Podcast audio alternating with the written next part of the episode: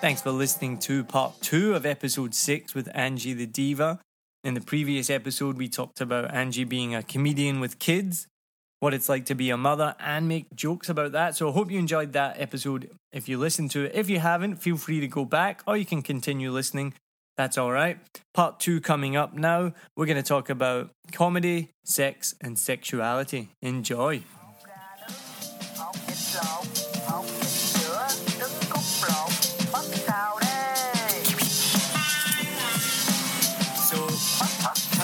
Has that? What made you decide to make that part of your act? And then, how has that affected, you know, kind of like personal relationships, things like that? Because again, that off-stage persona, on-stage persona, does that affect that? Because people expect one thing that you've described on stage, and then My my onstage persona, first of all, my onstage persona is not that far removed from my real life persona.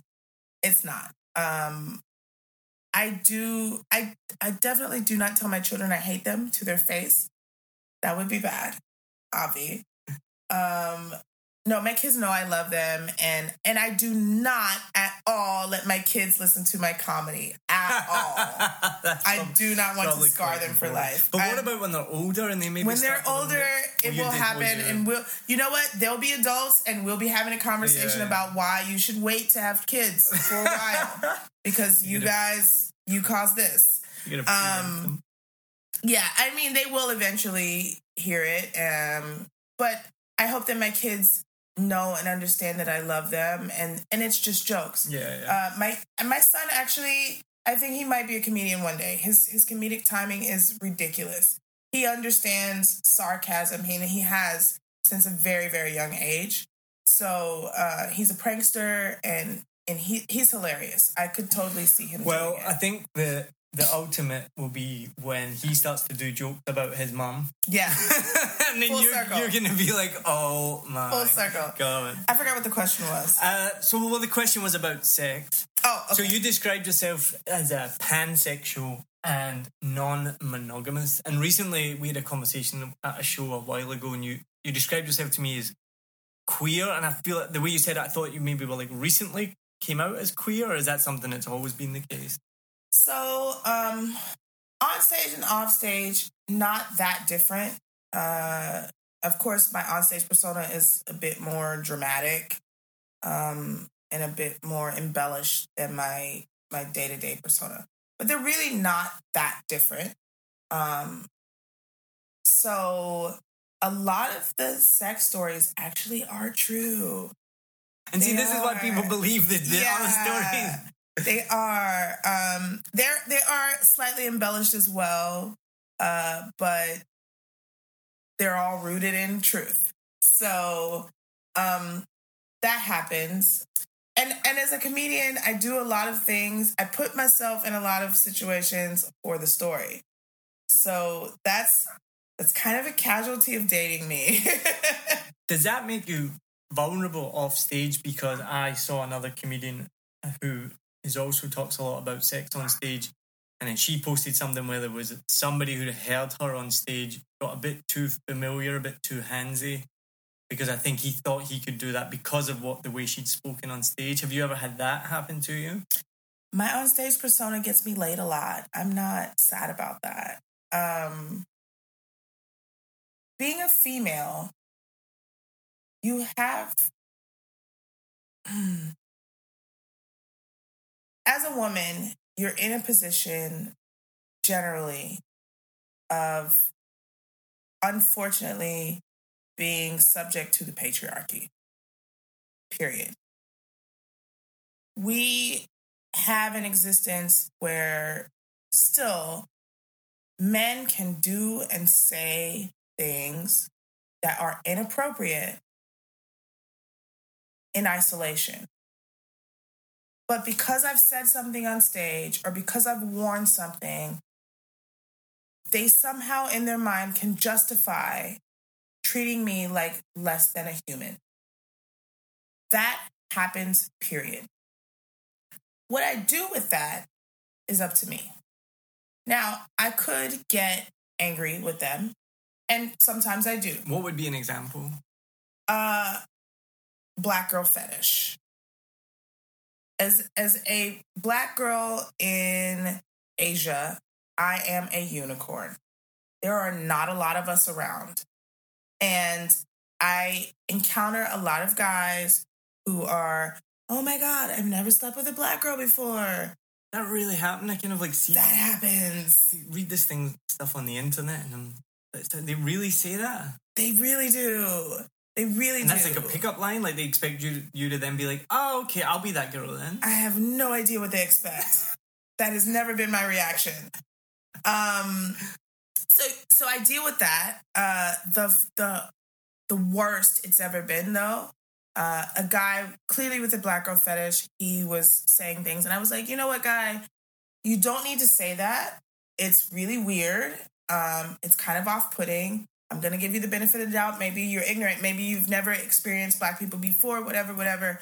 Uh, let's not. And then he goes on, and his next comment is I'm really into history, and I wonder if your family were house or field Negroes. What? Like, where do we go from there? How did you expect this conversation to end? So, that is something that How did you react to that? I was on Tinder. I just blocked him, and Oh, I- wasn't in actually, person. actually, I, I screenshotted it and I put it on the the female expat page, right. um, To warn other people. to warn other Yeah. people that this was going on, and uh, and actually, kind of hoping that somebody might have known him. Yeah.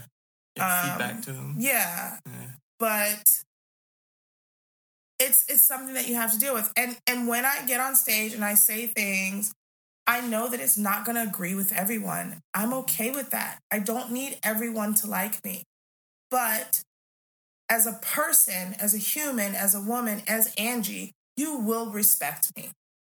And when I get off of stage, you can say whatever you want to, but you need to be prepared for whatever I'm going to say in response.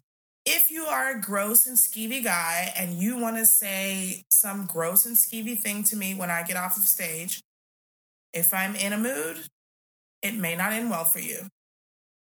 But that is that's my own power. And it has nothing to do with my onstage or offstage persona uh, or my onstage persona. It has everything to do with my offstage persona. I am strong and i'm powerful and i do not have to take your crap i don't have to listen to you talk to me anyway and that has nothing that part of it the the, the grossness of humans sometimes has nothing to do with what i say on stage it has nothing to do with what i wear or you know, where I'm from or anything. It has to do with a lack of education and complete ignorance, unfortunately, still in the vast majority of cultures around the world. That men in a lot of places think that women are just objects for their pleasure and you can say and do whatever you want with them. And it's not okay. And on the other hand, if I, I am a highly sexual being and I'm not a whore because I want to entertain some of the some of the guys or whatever. I don't have to be your wife and we don't have to be in a relationship for me to get my rocks off. And you can go home after. Thank you very much. So I'm a bit old fashioned. I can't keep up with all these terms. What does pansexual mean? So I um I am a female biologically. I identify as female.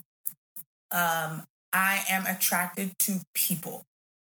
It does not matter if you identify as male or female or or cisgendered or non-binary or if you are a drag queen or you're trans or however you identify, I can still be attracted to you. Um and I don't care about what label or box you want to be in. Right. And this is, I feel like at 37 now, I feel there's a generational line being drawn. I feel like because I just grew up in like a different era to currently. I'm to be 36. So it's I don't think it's it's so much the generational line. I think it is evolving definitions. But I Um, didn't grow up with all of these. I didn't either. Well, no, I I know. So you didn't either being the same age. And so now that these things are a thing, I feel almost like when my grandparents would have been younger, like being homophobic would have been completely normal. And then at some point, we realized that that's not okay and it changed. And I feel like I'm on that line now. Not that I'm phobic to any of these people, but I didn't. We, I grew up in a binary world. Yeah. And now suddenly it's like, wait, okay, there's non-binary, and then there's pansexual, and this and that. I mean, even then it was like homosexual, and then bisexual, and then now it's this Yeah. whole spectrum. And so that just makes me feel old. But I, like I need to evolve with that and start understand that more. It is a point of understanding. Um, the the pansexual thing actually, as as an identity, is new for me. Um, I did generally identify as bisexual for uh, my whole adult life. Um, I think I realized, I actually realized that I I liked women first, um, and then as I grew older and you know hit puberty and everything, I was like, okay, well, it's more normal to like men, which I don't dislike. They're fine. Um, um, but like going through college, I identified as bisexual, but I didn't like the fetishization of that. Um, when when I I did it because most people know what bisexual means, and it stopped the question right? You say you're bisexual, and they're like, oh, okay. As a female, I can say that, and it's like, oh, okay. As a male, being bisexual, that's a whole different thing. Um, but as I grew and as I allowed myself to be more open, I found that I was attracted to other people, and and because I came in contact with these people, and then you start to think, well, what does that mean? What does that make me? Am am I bisexual if this person doesn't identify as a binary individual? What what is that then? Like, a- am I gay? Am I straight? Am where where where is it going?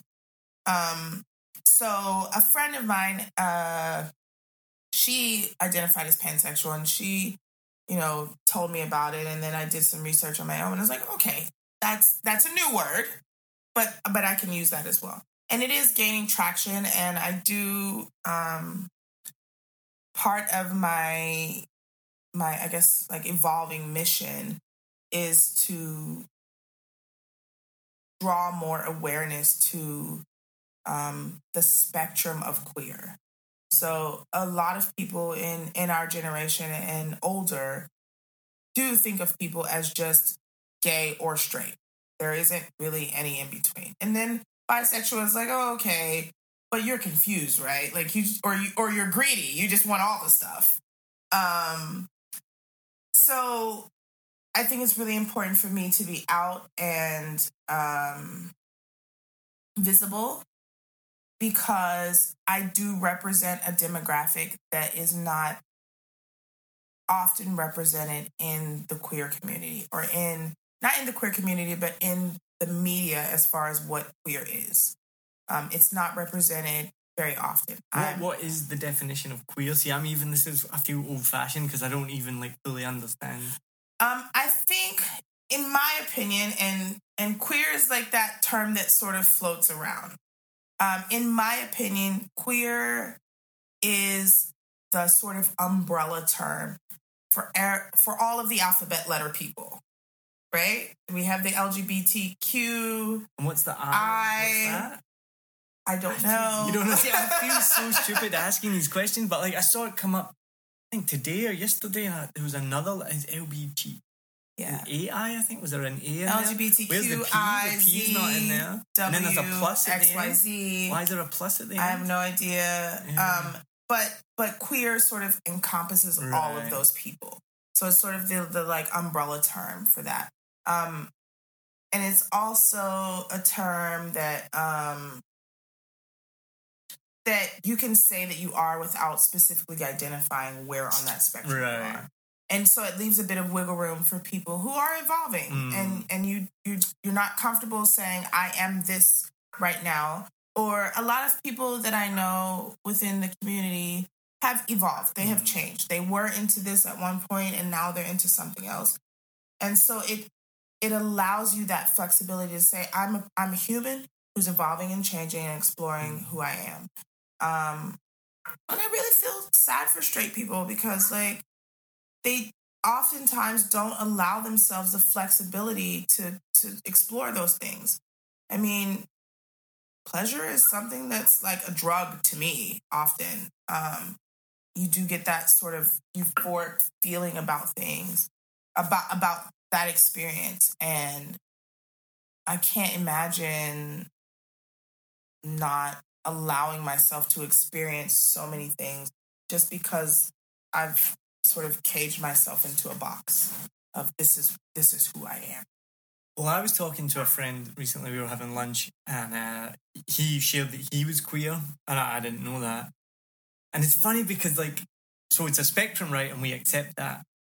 I am straight, and I'm on that the far end of that spectrum, Mhm. and it feels weird though to say that, like to be like, it almost feels like I'm the strange person now because I'm like I'm that I'm on that end, Mm. and I'm not saying that's good, bad, indifferent, whatever. It's just weird to be like. I'm on an extreme end of that, you know, when there's a whole spectrum. I kind of think of it as like um, when kids, uh, when you're trying to introduce new vegetables to kids, and they see the broccoli and they're like, "I don't like broccoli," and it's like, "But you've never tried broccoli. How do you know you don't like broccoli?" Like, I don't like it because it's green. And it's like, like I get it. So you're like trying- you're, you think like you're like a dude, some- and you're like, I don't like dicks. I need to try some eggplant. Is that what you're saying? I do like eggplant, but the vegetable. That's gonna get cut. okay, we'll keep, we'll keep that in. Um, it's just, it's, I, I feel like, yeah, 37, there's a whole generation is changing, the world's changing. None of this existed when we were growing up. Yeah. It was, I mean, even. Well, interesting, right? Talking about queer was a derogatory word, Right. and now that's, I guess, been reclaimed, which is Right. great that, it, you know, people. it's it's just all it's all about growth it's all i mean whether whether you identify as queer or straight or gay or straight or you know whatever label um i think all people need to allow themselves the the room to grow what you're into right now you're not going to be into in 10 years from now. Even even in a, a straight monogamous relationship you have to evolve as a couple. You have to evolve as, as individual people in order for you to stay happy and together. I mean i think the statistic on it uh, on a generally uh, a career is about 10 years. Uh, about about 7 to 10 years which is the same for marriage about 7 to 10 years you start to feel like i need to grow and change something. I don't like this. This is uncomfortable. Something needs to happen differently. And you know really strong and, and great couples they learn how to have their individuality and also um, uh, develop together. Uh, but people who stop doing that that's where you where you find divorce. It's like you know i expect you to be this person that we were when we married 10 years ago and like who is the same as they were 10 years ago like who does that like 10 years ago i was 26 I had a newborn and a two year old, and I was the lady walking around the grocery store with the vomit on her shirt. And now I'm You're Angee the living. Diva? I'm Angee the Diva. I'm living in Saigon. I'm going to all of these fabulous events, and I'm getting paid to stand up on stage and say crazy stuff. like, not at all the same person. And to expect people to stay the same is wrong, in my opinion. It's wrong. And it just shows your lack of willingness to grow yourself um, to accommodate those changes. So it's not, I'm not saying like as a queer person and on the queer agenda that I want everybody to be queer. That's not a thing. But I think that you should uh, be be open to exploring new things and different things, and that you and your partner should be strong enough to explore those things together, whatever they may be for you. Everybody has their boundaries, and I'm not saying that you need to put eggplants where eggplants shouldn't be for you. That's fine. But um, I do think that to think that your way of being is the standard for everyone else, that's that's asinine. And then why non-monogamous? You would never be in a monogamous relationship again. I will never. Wow. I will never. Um, and to be fair, when I was married, it wasn't exactly monogamous either. Um, it's just never been my thing. I'm not a jealous person. Um, I don't like to be like tied down and caged in. I don't want to be as much as I love attention. I like attention from lots of people. I don't want it from one singular person who thinks that I need to be there like everything. Um like you know, not jokingly, uh you have to be happy with yourself. You have to be content with yourself. Um you have to have your own goals and ambitions and know what you want to do in life for yourself. And then when you meet someone who complements that, then that's a really nice and loving and reciprocal relationship. Um, but you're still both free to grow uh, in your own way. And I think, me personally, I find it very difficult to get everything that I need um, conversationally, emotionally, physically, um, you know, and any of those LY words. I find it very hard to get that from one person. And I think that it is wrong. I think that it's unfair to ask of all of that from one person. Um I guess I guess what I'm what I'm saying is like you know how you have two best friends.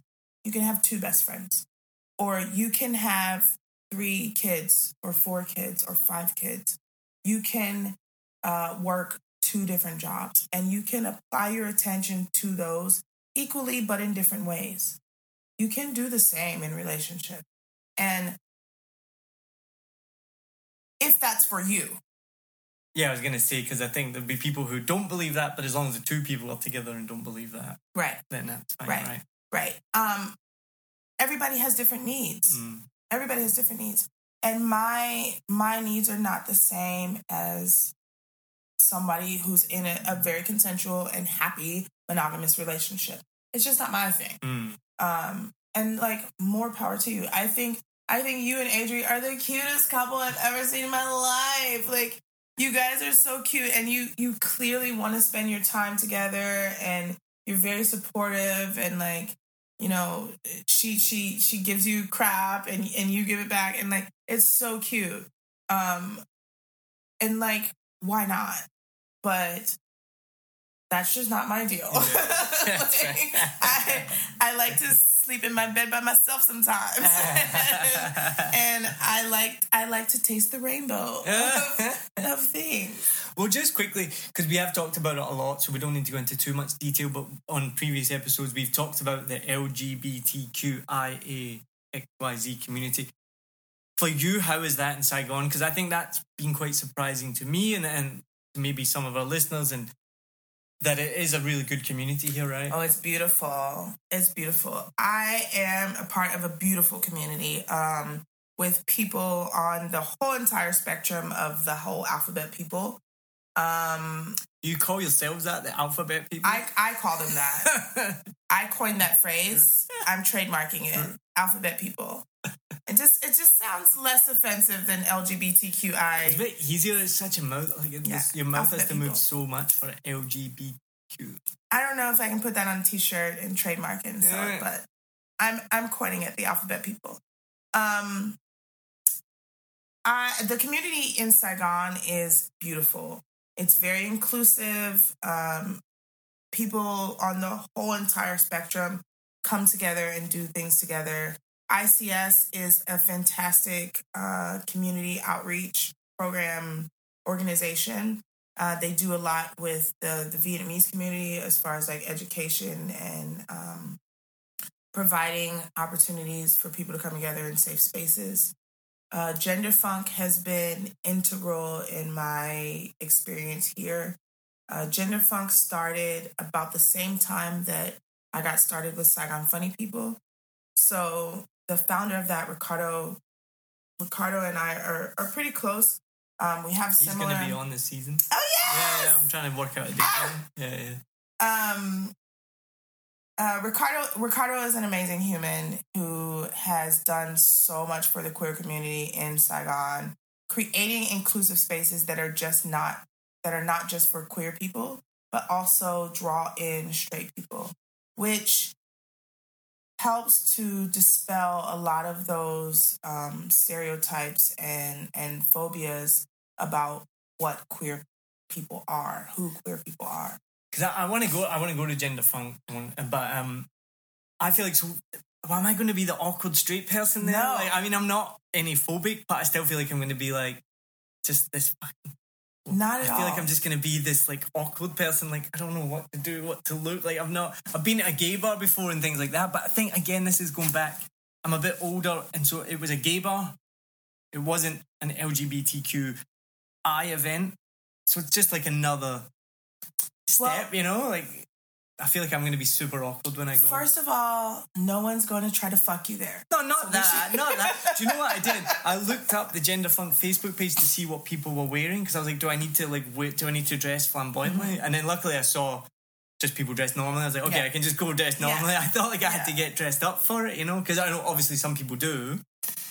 So uh, I will be there. I do want to go soon, but uh, yeah, yeah, when Gender- you see me awkwardly standing there, come talk to me. I will. I will come and talk to you. Gender Funk is doing something I think is very innovative in that um I don't know innovative, but inclusive, uh radically inclusive, maybe. Because they make events that are fun, period. It doesn't matter where you are on the spectrum, they are fun.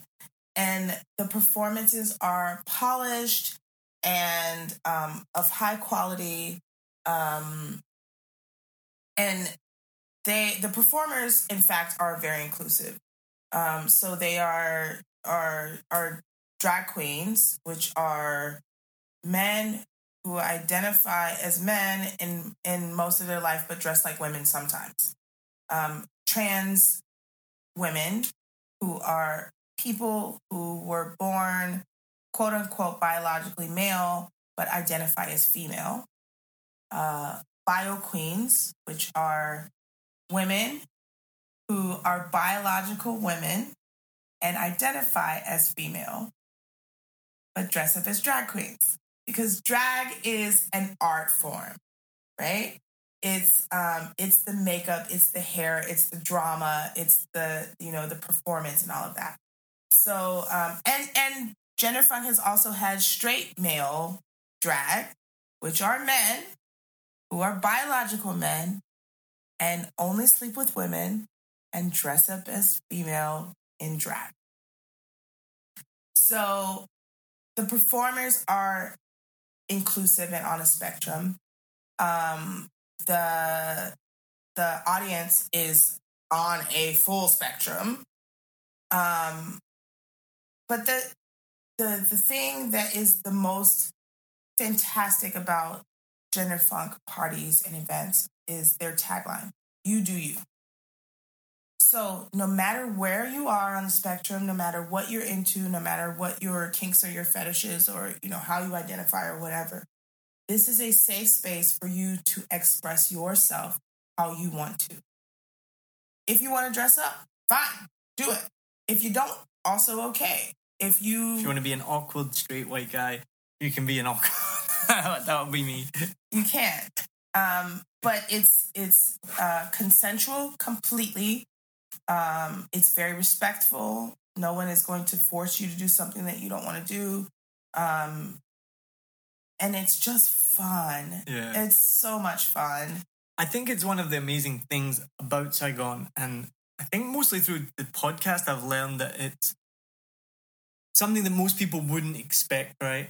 You think of Vietnam in whatever way the war for most people if they're out with the country, they think about they think about um, they think about it being a poor country. They don't think about it being particularly probably like the most LGBTQ friendly community in it, and here in Saigon, definitely it is. So it's a testament to Saigon, right? Yeah, Saigon, Saigon. To in my mind, Saigon is like in this time warp of space and time. Like, um, for me, it has been a like a, mixture of people and places and um, events and opportunities that are just growing, like just bubbling at the surface, and they have the potential to be amazing. And to be on the ground level of that and see people grow over the last two years and to see their potential of where they can be. And and the city the city on a whole is like that. Like uh, the construction is just like every time i leave here i come back and i'm just like where is this whole neighborhood come from? What is going on right now? Um the whole city is like that. It's just growing and there's so much potential and there's so much passion within individuals to do something and make something. And thankfully the the country itself is not very restrictive on allowing you to do that. Saigon is a very special place in that if you have the ambition and the willpower to do whatever it is that you want to do you can do it here So we're going to finish up now at this point with the same questions that I ask everybody. So the first question is what bike do you drive and how do you deal with the Saigon traffic? I drive a Honda something or other. I have no idea what it is. I am that person who has rented a bike for three years. What? Yes. Throwing money away? I don't know that it's throwing money away. I think about it as my insurance policy because I've changed my bike probably four times. Um, whenever I get a flat tire or the oil needs to be changed or anything needs to happen with the bike, I don't have to deal with it at all. Um, and that is the convenience that I pay Do for. know how easy it is to do that stuff? I'm fine. I'm okay with it. It's a million Uh, a month, right? I feel like it is a million a month. I feel like it's stimulating the economy in some way. also, I really like that every time I go see my bike guy, he's standing out there with a smile and his shirt off. And he looks really cute. It's fine. I'm here for it. All right. Well, um, Saigon It's my- traffic. it's my Scottishness coming through where I'm like, no, you can't spend money like that. I am a okay with paying for the convenience of living in Vietnam. I love it. Like it's a perk for me. When I go into people's apartments and they don't have a maid, I'm just like, "What are you doing? You're wasting your time in Saigon." Like it's it is it is one of the best parts about living here. Um, so I do I do pay for that convenience. And Saigon traffic, I deal with it with my headphones on and I drive through traffic singing loudly and waving to the people near me. And sometimes I get really frustrated with uh, the fact that Saigon traffic does not work like anywhere else on the planet. And recently, I've been yelling at people in traffic. I've just been like, wait your turn. traffic right now because no one wants to wait their turn. Everybody can't go all at the same time. If you just observe the red light, just a little, we can all get there in a timely fashion. You are saving three seconds sometimes by shooting ahead of traffic, but most often you are wasting 10 minutes of my life causing this traffic jam because you just wouldn't wait your freaking turn. There was a guy yesterday that like dangerously undertook us, sped by us. I was like, whoa. He was pulling in 10 meters ahead. Uh, why did you need to do that? You could have just waited. Yeah, I have this theory that Asians are not bad drivers, but that their system is so unlike any Western country, we don't understand it. To be fair, I very rarely see an, an accident in Saigon, like a bad one. Incredible. I don't Very know how it's rarely. not carnage on every corner. Yeah, Oh, they're It's- fantastic drivers. It's just it's insane. it's chaos. I've heard that India is the only country that's crazier than Vietnam. I've not been, but that's what someone told I learned to drive in Bali, which was also chaos. Um, but the guy who I rented my first bike from told me maybe the most profound thing I've ever heard. He said it's like a school of fish. Stay in the middle of the school and you'll be fine. That's good advice. I like that one. And what is the oddest thing you've seen on a bike? I've seen some pretty crazy stuff on a bike. Like really crazy stuff. Maybe um the guys who carry like the the popcorn and bags of chips and things and they stack them up so high. And like it's it's really like a, a like an 18 wheeler truck length wide. And they just zip through traffic with all of that stuff on their bike. It's amazing And it must me. weigh like nothing because it's all air, right? But it's it's so like like just the visual of it is ridiculous. Like how do you have all these things stacked on? I mean besides like the six person family on one motorbike six person family on one motorbike is is that's standard. astounding to me That's Like, standard, right? just like wow um i also like the guys who carry the fish because i think that's really heavy actually with the water and everything in the bags and and they carry you know all these goldfish and every and it's it's stacked so high the most dangerous thing i think i've seen and maybe this is just my american sensibilities are the guys who carry around the propane tanks like dragging Those- them behind their bikes Adri's worst nightmare. Yeah, she's terrified when she sees them. It yeah. could blow up at any I moment. think it has happened. Yeah, I think it happened a couple of years ago. Someone drove drove into the back of one and it went oh up. my god. Yeah, if we see one of them and we're on the bike together, Adri's like, go around him, past him, past him. Yeah. So you got 24 hours, no kids, no comedy, no event planning, no nothing. What do you do with 24 hours in Saigon? First, I pinch myself because it does not happen. It's a dream. Uh, I would sleep probably half of the time, like solid 12 sleep with the aid of Xanax. And then I would get up and I like to find green spaces in Saigon. Um, there's a really nice park, which I cannot remember the name of it, in District 10 there's a it's three Binh Quoi. Binh Quoi. Um, it's like on uh, uh, the river, and it's it's like nice trees and green, and it's quiet. Um, I think they have like buffet dinners or something there, but during the day, it's just a lovely place to walk around and get outside of the city. It's maybe 20 minutes outside of D2, so it's not really that far of a drive. Um, I do that, and uh, because I'm in the like in the nightlife so often, I probably would avoid that situation. I would go to dinner by myself with no one that I knew in a in a restaurant that no one knows me. No one's asking to like talk to me or take pictures. Um I would have a glass or two of wine, but not be drunk because that's fun sometimes. And I would, uh, I'd probably have sex because, you know, it's a day off. Why not?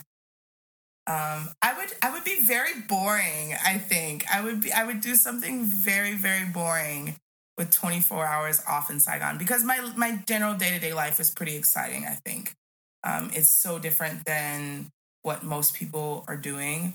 I'm out all the time. I'm always going to new venues and bars and clubs and restaurants and things. And I have to meet people all the time. I always have to be on. Um, I'm very rarely out in Saigon without a face of makeup and, you know, a look. So, yeah, I'd probably try to be really inconspicuous and boring.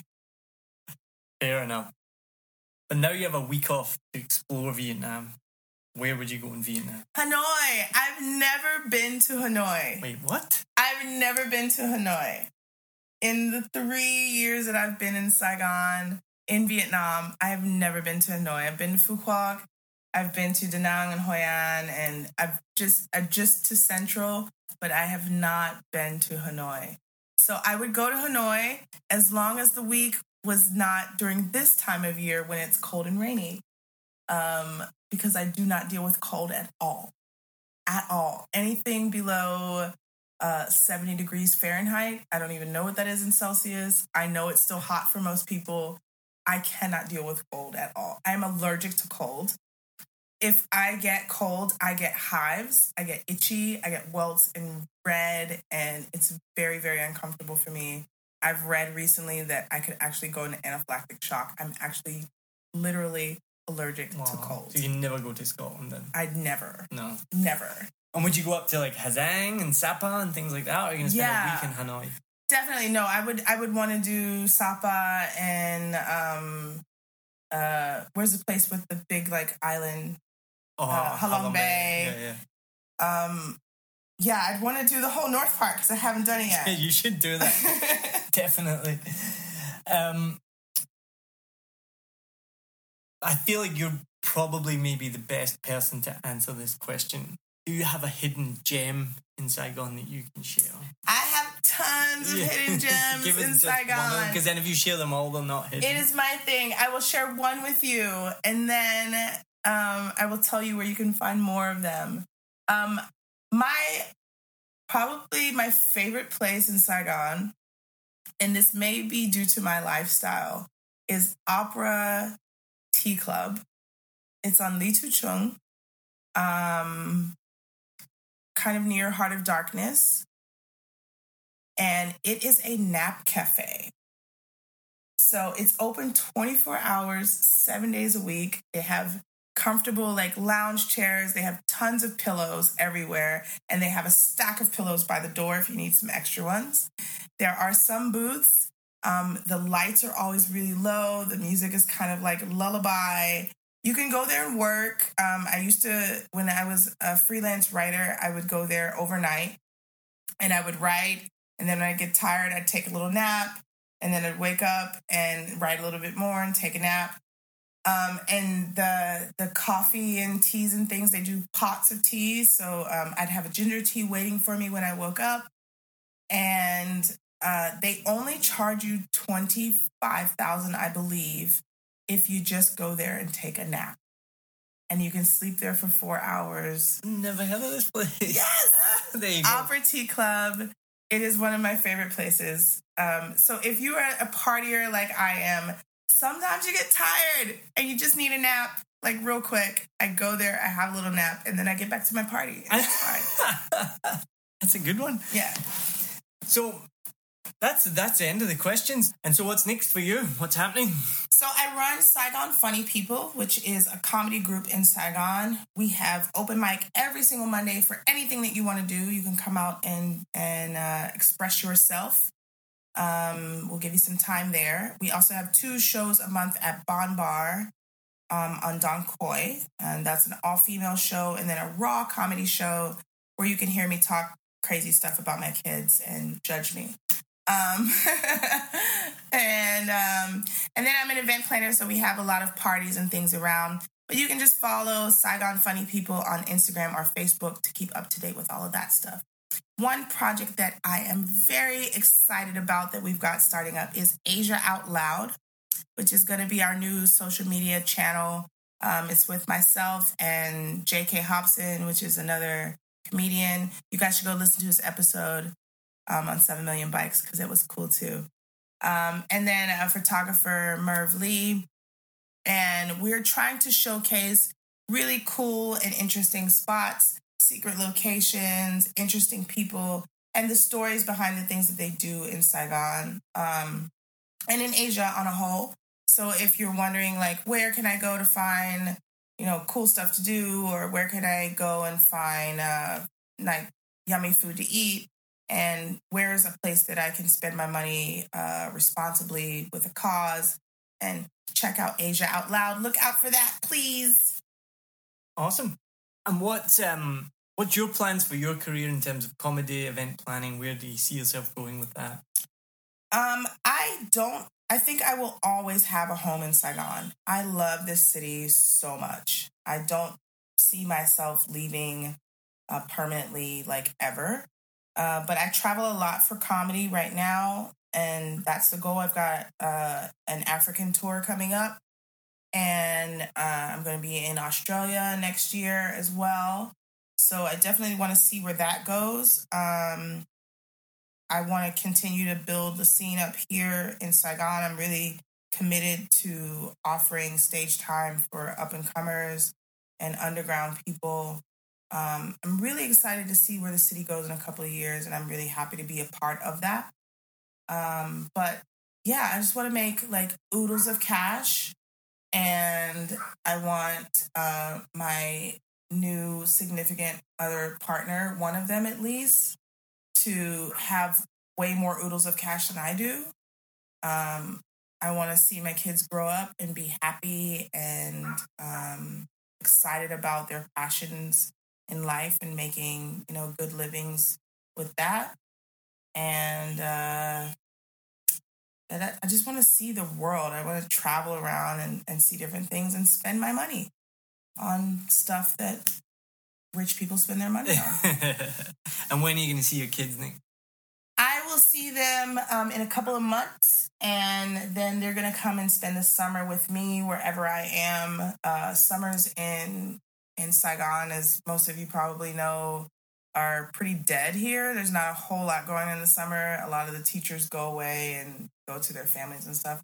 So a lot of us travel in the summertime. Um, so I think I'll probably take them to um, Sri Lanka. We really want to go to India, but uh, my son likes to put absolutely anything in his mouth, even at almost 10 years old. So I'm a bit scared about that. But I've heard Sri Lanka is like India light. So I think we might try that. Um, but yeah, just travel a bit with them and let them uh, maybe make some family friendly events on the other side and and just you know have fun with them. Cool. Well, thank you very much, Angee. Um, I'm glad we got to talk to you um, behind this the off-stage persona because, um, as we kind of talked about in this episode, I don't think many people realize that there is a difference. Yeah, um, just anybody who's on stage, any celebrity or you know persona, um, we're all still people. We're multifaceted. We have our childhood traumas and our experiences and everything that make us who we are. And I think it's very easy to see somebody on stage and see them as a one dimensional person. So I really appreciate the opportunity to express other facets of myself. And I hope that people listening will uh, realize that everyone is like that. Everybody's got a story to tell. And if you want to know more about me, you can follow me on Facebook or Instagram, or you can come and find me anywhere in Saigon. I am out and about all the time, almost every single day of the week. Um, come and say hi and have a chat, and I will try to remember your name, I promise. And just don't touch your hair.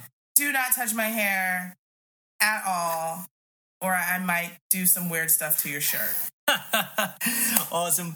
Thank you so much. Thank you for listening. And um, I hope you can tune in for further episodes. And I hope you enjoy that. Cheers. Thanks for listening to part two of episode six with Angee the Diva. A massive thank you to Angee for being an amazing guest. Um, I'm sure you um, enjoyed that as much as I did. And if you haven't listened to part one already, go back and listen to. If you haven't listened to previous episodes, go back and listen to them. You can get them on Apple Podcasts, Google Podcasts, Stitcher, Spotify, pretty much anywhere that you can get podcasts, you'll be able to find 7 Million Bikes, a Saigon podcast. So thank you very much for listening. I hope you can tune in for future episodes as well. If you want to send me a message, you can get me at 7 million bikes at gmail.com or go to the Facebook page, give me a like, give me a message, leave a review if you can. That would be super, super helpful as well. And it's always great to hear from people. So thank you for listening. Thank you, as always, to Lewis Wright for composing the theme music for 7 Million Bikes, and also to Len Wynn for helping me design the cover art that you can see everywhere. So, thanks again. Hope you enjoyed that. Hope you enjoy future episodes. Have a great day.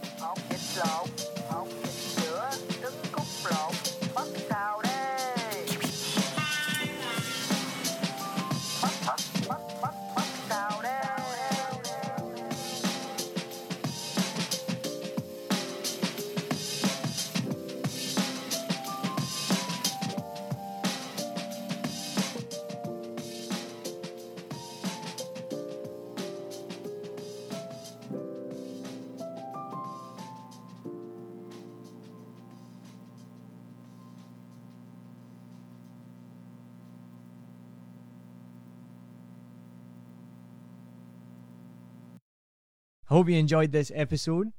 If you're like me, you may use your laptop at places where you have to use public Wi Fi. This opens you up to digital snoopers. It's a massive problem. It can be your internet service provider, or you know who, looking at what you do online, or a cyber criminal trying to steal your bank passwords or credit card info, or even a hacker at the next table trying to steal your sensitive data.